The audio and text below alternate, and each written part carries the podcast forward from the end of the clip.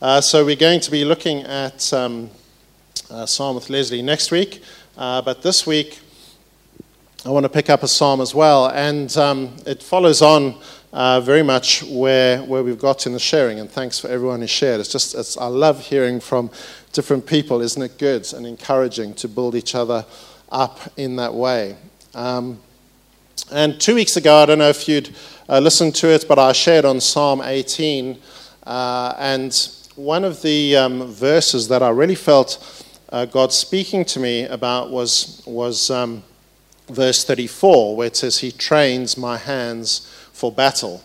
Uh, and it's something that has just been sitting with me really uh, over this, this last period about God wanting to prepare, as Wes was just uh, bringing, uh, wanting to train us for battle. And, and um, it's amazing how that story of Scott just, just fits in, how everything fits in as God is continuing to speak to us about being uh, an army, his church to be an army.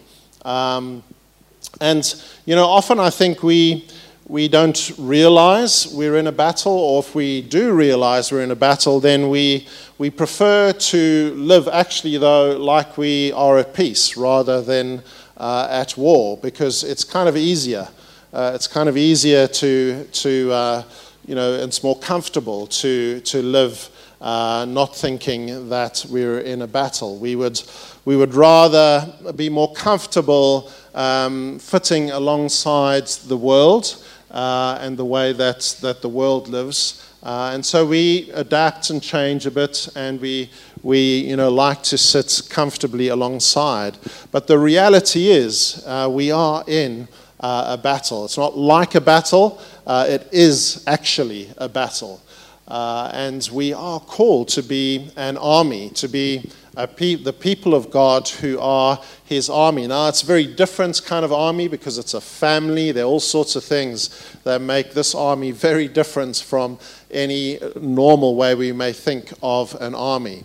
But it is about warfare and it is about advance and taking ground. God has ground for us to take. Here on the northern beaches, He has ground for us to take. In Sydney, He has ground for us to take. And even in this time of COVID, uh, He has ground for us to take, but also, even as we're hearing, it is a time for us to continue to prepare and to be trained, for our hands to be trained uh, for battle. And um, I felt led to Psalm 33 uh, this morning, and it's actually a psalm about worship.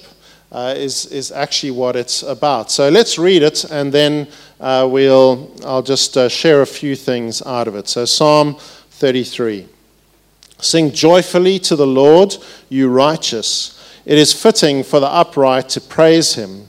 For praise the Lord with the harp, make music to him on the ten stringed lyre, sing to him a new song, play skillfully and shout for joy. For the word of the Lord is right and true, he is faithful in all he does. The Lord loves righteousness and justice, the earth is full of his unfailing love. By the word of the Lord were the heavens made, their starry host by the breath of his mouth. He gathers the waters of the sea into jars. He puts the deep into storehouses. Let all the earth fear the Lord. Let all the people of the world revere him. For he spoke, and it came to be. He commanded, and it stood firm. The Lord foils the plans of the nations. He thwarts the purposes of the peoples. But the plans of the Lord stand firm forever the purposes of his heart through all generations. Blessed is the nation whose God is the Lord, the people he chose for his inheritance. From heaven the Lord looks down and sees all mankind. From his dwelling place he watches all who live on earth. He who forms the hearts of all, who considers everything they do. No king is saved by the size of his army, no warrior escapes by his great strength. A horse is a vain hope for deliverance. Despite all its great strength, it cannot save. But the eyes of the Lord are on those who fear him, on those whose hope is in his unfailing love, to deliver them from death and keep them alive in famine. We wait in hope for the Lord. He is our help and our shield. In him our hearts rejoice, for we trust in his holy name. May your unfailing love rest upon us, O Lord, even as we put our hope in you. And so this psalm is about worship, and um, it's actually about dynamic, passionate, exuberant worship, uh, which obviously we've struggled to do this morning in that we haven't been able to sing and uh, you know join in with Matt and Rach in that way. Uh, and so our whole idea of worship I feel God is wanting to train us afresh in actually having lives of worship rather than just worship times. Yes, we want dynamic worship times. I was, you know, I was struggling so hard not to sing this morning. I don't know about you, but we want to have passionate, dynamic, uh, Holy Spirit filled times with God as we together, and I know we're going to in this room, we're going to have awesome times of God in days to come. There's no doubt that that is going to happen.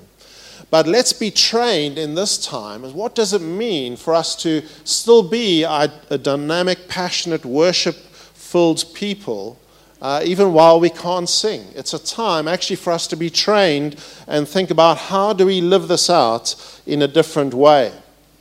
And so there are three uh, key elements that I want to pick out of this psalm about uh, lives of worship.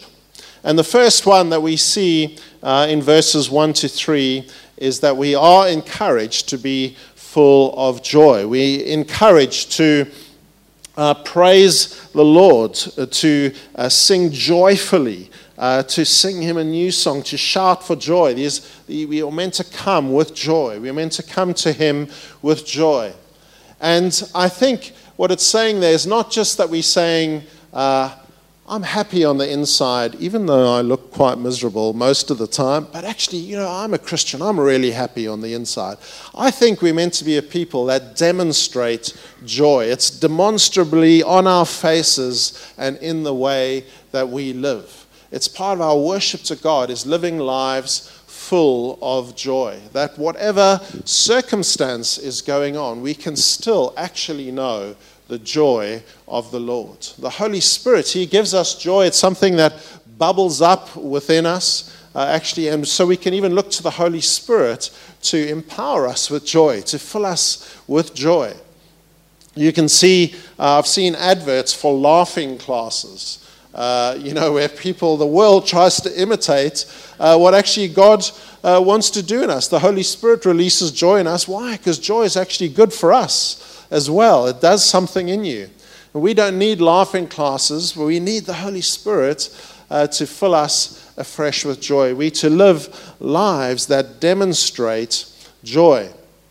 I was thinking of someone like Glenn. Glenn is someone to me that uh, is a really joyful guy. And whenever I see him, whatever we're talking about, he's someone that exudes joy. And I'm pretty sure, I don't know what he's like in the workplace, but I'm pretty sure that has an effect on all the people that he is working with, even if our roads and things are not working like they should. Hey, Glenn.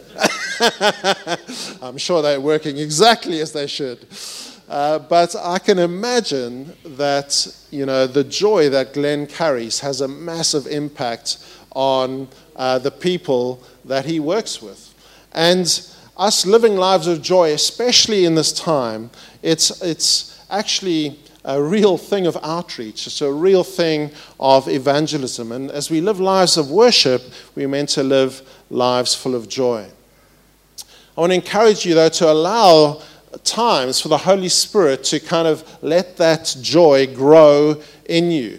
Uh, and we can't sing here, but actually you can sing at home. Uh, I, I got so desperate of not singing that I got my, um, my 12 string guitar out, which has been in its case probably for 20 years. Um, and Matt restrung it for me. And um, then the other night, when everyone had gone to bed, I got it out and had, had a sing song, uh, which it sounded terrible, I'm sure. There was a lot of buzzing going on, especially with the 12 strings. There was a lot of strings to buzz. But anyway, it was just awesome. I loved it, had a great time uh, worshiping God. Um, and I think you may not play an instrument, uh, but you can put on worship songs. Allow times for the Holy Spirit to stir joy in you. We are meant to be an army that is full of joy. Secondly, we see here, particularly in verses 20 to 22, that God encourage us, encourages us to worship Him by being full of hope, full of hope. We to be an army that is full of hope in God, full of hope in God. It says, We wait in hope for the Lord. He is our help and shield. In Him our hearts rejoice, for we trust in His holy name. May your unfailing love rest upon us, O Lord, even as we put our hope in you. And we are called to be people who wait in hope uh, for the Lord, even when we don't feel like it. And it's great hearing David's testimony about uh, actually continuing to press on in faith and hope that God was going to give him rest, that God was going to bring him through, even with going through a year or however long that was of real suffering. And when you don't sleep, uh, you know, everything else gets worse uh, and life gets very difficult. But he remained in a place of hope. And we are to be a people that don't give up, that don't lose faith, that keep trusting the Lord. And if you are worried and thinking, even with COVID, I don't know, Lord, this just seems so much bigger, well, read these verses again, particularly verses 6 to 9. Let me read them again to you. It says, By the word of the Lord were the heavens made their starry host by the breath of his mouth. He gathers the waters of the sea into jars. He puts the deep into storehouses. Let all the earth fear the Lord. Let all the people of the world revere him. For he spoke and it came into being. He commanded and it stood firm. Our God is one who rules over all, who spoke and things came into being. And he continues to do that we can have hope in this God whom we serve. So let's be a people of hope. Excuse me. Then, thirdly, verse 18 tells us that our lives of worship should be lived out in the fear of the Lord. The fear of the Lord.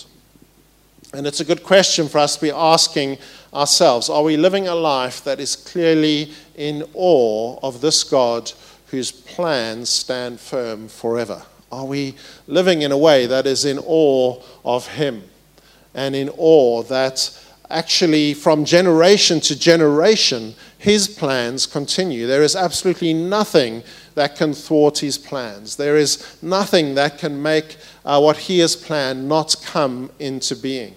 So when He says He's going to build His church, as scattered as we may feel, nothing is going to change the fact that he is going to build his church. That we can have confidence in that. We can know that that is the truth. But are we living our lives in reverent fear uh, that, that gives us an awe that says, Yeah, God, you will make these things happen? And when, we, when we're in awe of God in that way, then we happily and easily submit our plans into His purposes and we lay our things aside and we say, Yeah, God, there's only one thing I want to do. And I read the psalm, and that is, I want to be in your purpose. I want to be uh, where the things of your heart are being worked out. Is that not where we want to be, church? We want to be in this place of awe of God that we say, Yes, God, we'll do anything to be where you want us to be. It gives us great confidence uh, to know that He even shapes uh, the plans of the nations. Nations can do what they like, but He actually changes the plans of whole nations, not just uh, you and me, uh, but actually whole nations. And we look at the world today, the chaos that's going on in the US, and you look around the world, but God actually he changes plans of nations and he makes them fit in with his agenda, even though we might not see that big picture from our perspective, but from his perspective, he is continuing to work out his purposes in the nations, whether they know it or not. We should be in awe of that. We should also live in this reverent fear of this God who sees all that mankind does. It says he sees all of mankind, that he knows our hearts, that he considers everything we do. He considers everything we do. He considers everything the nations do, and he considers everything that I do. Even the thoughts in my heart that are not great, my bad attitudes, uh, he considers all of those things. That's a God that we need to be in reverent fear of and awe of, that He knows us completely and that He knows uh, the worst and the best thoughts in our minds and in our hearts. We need to come to Him with this fear of wanting, saying, God, yeah, Lord, you know me, and yet you pour out your grace upon me. The psalm tells us again and again his unfailing love is poured out on us. Isn't that an amazing place to be? That this fear is not something that makes us tremble and cower away, but actually it's a fear of awe that makes us say, God, know me, know my heart, know my thoughts, because you do. You know everything. And so change my heart, Lord. Shape me afresh. I want to be more holy than I've been. I want to be more like Jesus. We want to press on to holiness.